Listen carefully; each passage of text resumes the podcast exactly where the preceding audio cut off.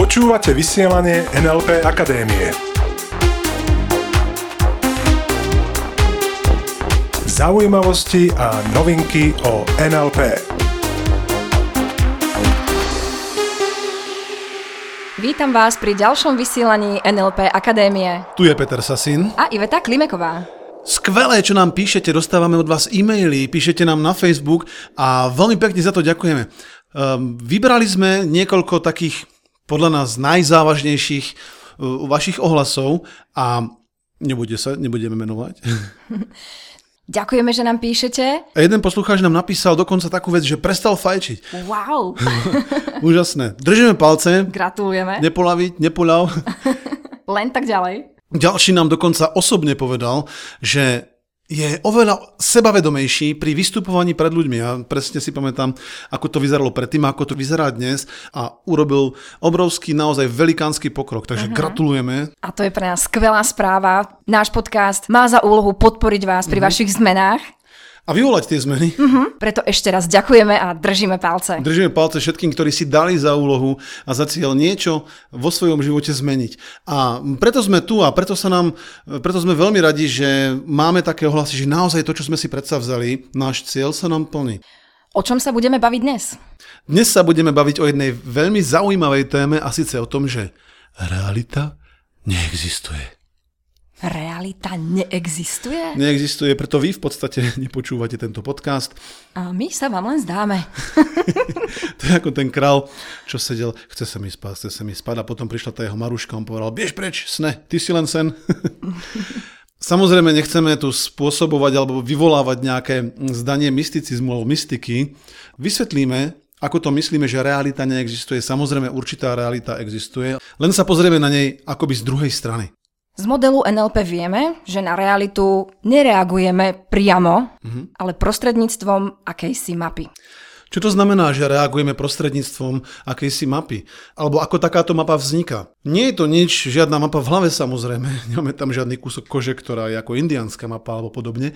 Mapa slúži ako metafora k tomu, aby sme si vedeli predstaviť vnímanie toho, čo sa okolo nás deje, to, čo my považujeme za realitu a dokonca toho, ako si my vytvárame prostredníctvom tejto mapy realitu. Takže ako vzniká taká mapa? Mapu si každý z nás vytvára sám na základe svojich presvedčení, na základe určitých filtrov. A o tých filtroch sa dnes budeme baviť. Sú tri filtre základné, ktoré máme definované v modeli NLP a prostredníctvom svojich doterajších skúseností. Lenže tie skúsenosti zase spracúvame na základe našej mapy. To znamená, to, ako naša mapa vyzerá, napríklad či je bohatá, krásna, alebo je hm, chudobná, menej pekná, tak tak pomocou tejto mapy vnímame zážitky.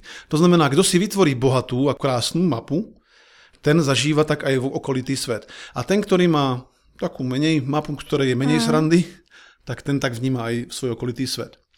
To znamená, že realitu si vytvárame všetci sami a neexistuje nejaká spoločná realita.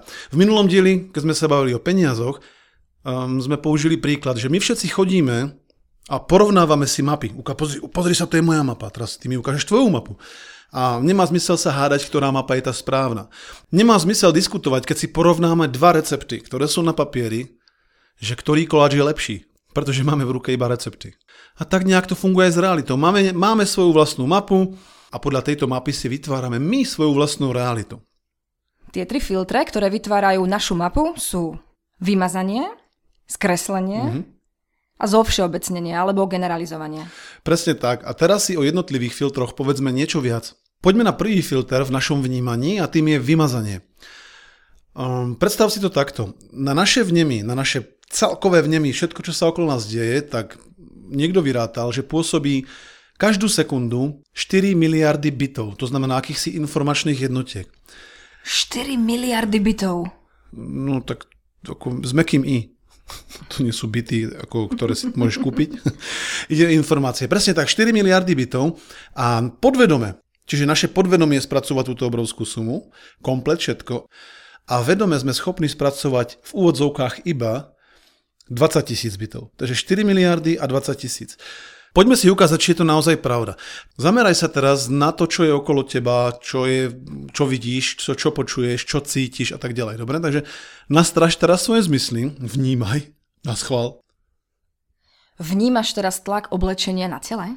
No, a možno až teraz. A možno si doteraz takisto nevnímal pocit, V pravom lakti. takisto pravdepodobne nevnímaš teraz teplotu v miestnosti okolo seba. Až kým to nepovieme. Až kým sa tvoja pozornosť nenastaví na to, čo sme spomenuli.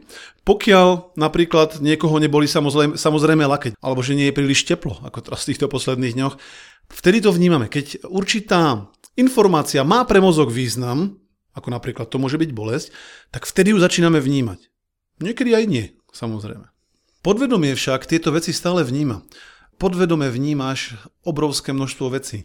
Takisto ľudia, ktorí napríklad prejdú hypnózou, a hypnózou sa za- zaoberáme takisto aj na našich kurzoch, Ľudia, ktorí sa dostávajú do hypnózy, si zrazu vedia spomenúť, aha, tam stal taký predmet, tam bolo tamto, hodiny odbíjali presne v určitom rytme toľko hodín, alebo si presne spomínajú, čo čítali na strane 256 v nejakom románe. V 14. riadku od hora. Podvedomie všetky tieto veci ukladá nejakým spôsobom, nevieme akým, aj keď um, mnohí veci teda tvrdia, že vieme. Um, Najnovšie výskumy ukazujú, že nevieme dokonca ani to, kde sa ukladajú v mozgu informácie, kde si pamätáme. Každý z filtrov, ktoré si teraz vymenujeme, prvým, prvý sme už začali, to je to vymazávanie, má nejaké výhody, má obrovské výhody pre náš mozog a povieme si hneď aké, má však aj nevýhody, pretože tak ako dokáže pomáhať, dokáže nás aj obmedzovať. Takže aké výhody má napríklad vymazanie? To, že vymazávame podstatnú vec z toho, čo vnímame. Aby sme dokázali normálne fungovať, je potrebné, aby sme nevnímali úplne všetky informácie mm-hmm. okolo seba, aby sme ich vymazali a spracovali len to, čo je pre nás potrebné. To, čo je podstatné a to, čo je potrebné, pretože potom by bol mozog zahltený a, a mm. informáciám, informáciami a musel by skutočne spracovávať vedomé každý otieň, každej bylinky, každej trávy, okolko je svetlejší tamten a tak ďalej. Aká presne hmotnosť nohavíc práve na našom tele a rôzne nepodstatné veci, ktoré vnímame ako celok na chvíľku a hneď z našej vedomej mysli odchádzajú. Nevýhodu vymazávania perfektne ukazuje nasledovný príklad. Manžel príde z práce domov a vidí ten fľak, malinký fľak a vidí ho tam presne a zreteľne na koberci. Pritom nevidí to ten dokonalý poriadok v celom byte, kde manželka možno niekoľko hodín pracovala a makala na tom. On vidí, on ten poriadok v podstate celý vymaže a vidí len ten fľak. OK, to je ako príklad, samozrejme. Našim poslucháčom sa niečo také nestáva. Tí vymazávajú samozrejme len tie negatívne veci. E, veľakrát vymazávame tí, ktorí sa dívajú na správy. Samozrejme, nikto z našich poslucháčov sa už Až tak tým správam nevenuje. Až tak tým správam nevenuje. Čo nám ukazujú televízne noviny v našich médiách, v prevažnej väčšine našich médií? Kam je zameraný fokus, to znamená pozornosť, a čo ostatné tie správy vymazávajú. Naše vedomé vnímanie funguje ako lúč baterky v tme. Mm-hmm. Vníma len to, na čo svieti, na čom je zameraná naša pozornosť. Presne tak. A ostatné vymazáva. Ďalším filtrom, o ktorom sa dnes budeme baviť, je... Skreslenie. Už z minulých dielov vysielania NLP Akadémie vieme, že náš mozog prideluje veciam význam. Pritom všetky veci, všetky udalosti sú neutrálne. Náš mozog tomu pripíše význam negatívny alebo pozitívny. A je zaujímavé, že nie všetky udalosti sú na celom svete interpretované, to znamená chápané rovnako. Napríklad u nás je smrť niečím negatívnym a v iných kultúrach je to niečím radostným, niečím takým, že juhu, prebehla nejaká transformácia a ten, ktorý tu už nie je, ale je niekde inde, ten sa má ako si lepšie. Medzi skreslenie patrí napríklad aj kreativita. Zoberme si model, že zariaduješ nový byt. Stojíš v izbe, ktorá je úplne prázdna a teraz buď sám alebo s tvojim partnerom ukazujete na rôzne miesta. Tam bude stáť skriňa, tam bude stáť stôl, tam bude sieť seračka. A sem zavesíme ten obraz. Predstav si to.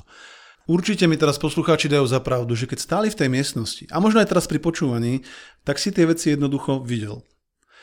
To má na svedomí schopnosť nášho mozgu veci tzv. halucinovať, to znamená predstavovať si veci na miestach, kde nie sú. Túto schopnosť mozgu majú perfektne vyvinutú architekti, mm-hmm. umelci, maliari. A tak podobne. Je to schopnosť veci tzv. skresliť. Takže to, to je tá pozitívna vlastnosť filtra skreslenia. Áno, že dokážeme si predstaviť veci, ktoré tam nie sú, dokážeme vymýšľať, byť kreatívni, dokážeme si predstavovať rôzne veci, čo je príjma, pokiaľ by sme si predstavovali len tie pozitívne veci. Hmm. Niektorí ľudia tam vonku určitým udalostiam pripisujú negatívny význam. Napríklad, keď vonku prší, to bude mať depku, áno, niekto tam vonku. Alebo keď dostane niekto výpoveď v práci. To môže byť veľká katastrofa pre niekoho a pre nich to môže byť juchu, konečne má možnosť začať niečo nové.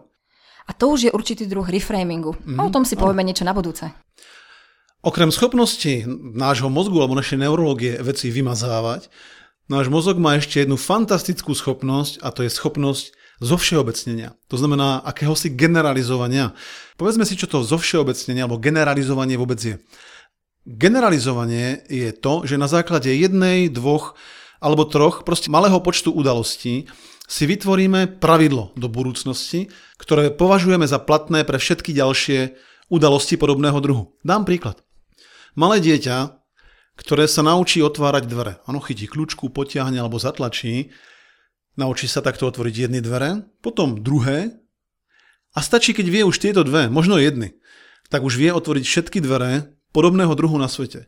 Až potom možno niekedy sa dozvie, aha, tak tu je nejaká čipová karta v práci, ukážte mi to raz a už budem vedieť otvoriť všetky dvere na čipovú kartu. Napríklad rozpoznávanie predmetov. Podľa čoho vieš, že predmet, ktorý prvýkrát v živote vidíš, je stolička alebo kreslo? Mm, tak ľudia povedia väčšinou podľa mňa, že vidím, že je to stolička.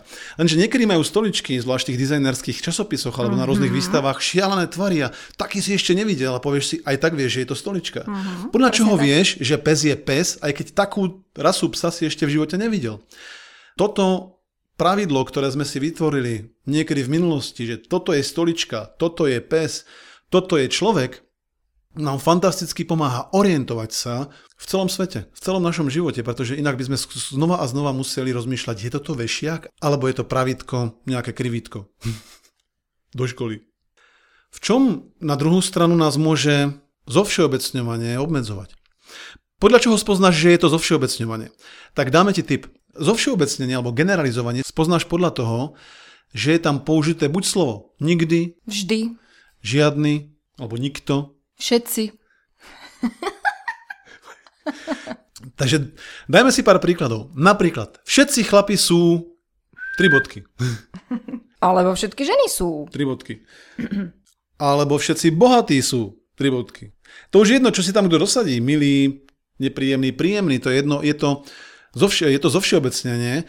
A veľa ľudí si takéto zovšeobecnenie, generalizovanie vytvorí už na základe jednej jedinej skúsenosti. Veľakrát na jednej jedinej, presne mm-hmm. tak. Čo nám zase pomáha. Preto, a znova poďme k tomu, prečo nám to pomáha. A toto je veľmi dôležitý filter, práve toto zovšeobecňovanie. Je veľmi dôležité vedieť, že na horúcu platničku na šporáku nemáme pokladať ruku, napríklad, ak sa nechceme popáliť. Len nehovorí nám to, že všetky platničky na tomto svete sú zlé, pretože existujú aj vypnuté sporáky. okay? Ďalším takým obmedzujúcim zovšeobecnením môže byť napríklad nemôžem nikomu dôverovať. Toto má skutočne niekto možno na základe jednej, dvoch skúseností. Áno, niekde sa niečo stalo, kedy niekomu dôveroval a potom, potom to dopadlo možno inak ako podľa jeho predstav. Len tento človek si vytvoril pravidlo nikdy nikomu nemôžem dôverovať. Pretože náš mozog, naše podvedomie aj vedomie sa nás vždy snaží ochrániť a snaží sa podobnú situáciu, kedy prišlo napríklad k sklamaniu, už neopakovať. Niekto si možno v minulosti hovoril, nikdy sa to nenaučím. Áno, presne tak, odkiaľ, to, odkiaľ to chcel vedieť, ten, kto si to hovoril. Áno. Niečo sa možno nenaučil a už potom si hovoril, cudzí jazyk, ja sa nikdy nenaučím. To vždy takto reaguješ. Obmedzujúce zovšeobecnenie alebo generalizovanie poznáš podľa toho, že je tam slovíčko všetci, nikto, každý, žiadny, všade, nikde. Vždy, nikdy. Áno, takéto buď všetko alebo nič. Alebo všetky začiatky sú ťažké.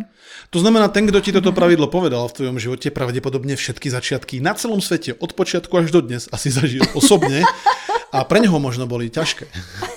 Pre neho možno boli ťažké a keď eh, veľa ľudí sa potom na základe tohto obmedzujúceho zovšeobecnenia, to znamená všetky začiatky sú ťažké, nepokusí mm, začať nič nové pretože sú presvedčení, že naozaj všetky začiatky sú ťažké. Pritom ja napríklad som začal mnoho, mnoho vecí a môžem povedať iba to, moje zo všeobecnenie, všetky začiatky sú jednoduché. Skutočne ide o to, ako si to povieš a ako sa k tomu postavíš. A ten, kto ti hovorí, že všetky začiatky a podobné, podobné veci, napríklad všetci muži sú bla bla rovnakí, áno, ten spýtaj sa toho človeka jednu zásadnú otázku. A spýtaj sa to možno aj sám seba, pokiaľ také presvedčenie možno ešte máš doteraz. Kto presne, alebo čo presne, alebo kedy presne. Takže keď nám niekto povie, všetci chlapi sú, aha, tak sa spýtame potom akú otázku. Ktorý presne? No všetci. Ako ty poznáš všetkých chlapov na svete? No to nie, ale všetci, ktorými som sa doteraz stretol, tak boli takí. Kto presne? No Fero a Jožo. Uh-huh. Takže Fero a Jožo áno, ale Milan už nie. No ten, ten Milan nie. Aha. Chápeš, čo sa stalo teraz, ale tento rozhovor... Veľakrát ľudia majú skutočne dvoch, troch partnerov, s ktorými ktorých si podľa mňa aj tak trochu pritiahli podľa toho, ako oni fungujú, pretože kto sa v tom vzťahu celý čas nezmenil? Pokiaľ generalizuješ, maj na vedomí, je to iba funkcia mozgu, ktorá sa ťa pokúša odchrániť pred podobnými zážitkami tohto typu niekedy v budúcnosti a môžeš si povedať, OK, milý mozog, to, čo som doteraz zažil, je proste nejaká bezpredmetná vzorka mojich zážitkov a odteraz, odteraz si sám budem vyberať reakcie na budúce zážitky. V tomto zmysle úloha pre vás na ďalší týždeň? Á, vždy si na to... vždy. To bol pokus o generalizovanie, nevyšlo mi. Takže aká je úloha na tento týždeň? Sleduj, kedy veci vymazávaš, skresluješ alebo zovšeobecňuješ. A sleduj spôsob, akým tieto filtre používaš, kedy ti tento spôsob pomáha, kedy ti naopak škodí. Škodí. Okay? Prajeme plný týždeň vnímania tvojich filtrov, skresluj, vymazávaj a zovšeobecňuj. Tam, kde je to vhodné, tam, kde je to vhodné, samozrejme. Pretože ešte k tomu zovšeobecneniu, samozrejme, že je dobré zovšeobecnenie mať ako presvedčenie, všetky začiatky sú ľahké. Toto napríklad, do toho by som šiel. Všetky začiatky, ktoré ja si určím, sú ľahké pretože také aj budú potom nakoniec. Prajeme úžasný týždeň, plný úžasných zážitkov. A ostaňte s nami. Ostaňte s nami. Počúvali ste vysielanie NLP Akadémie. Pre viac informácií navštívte www.nlpakademia.sk.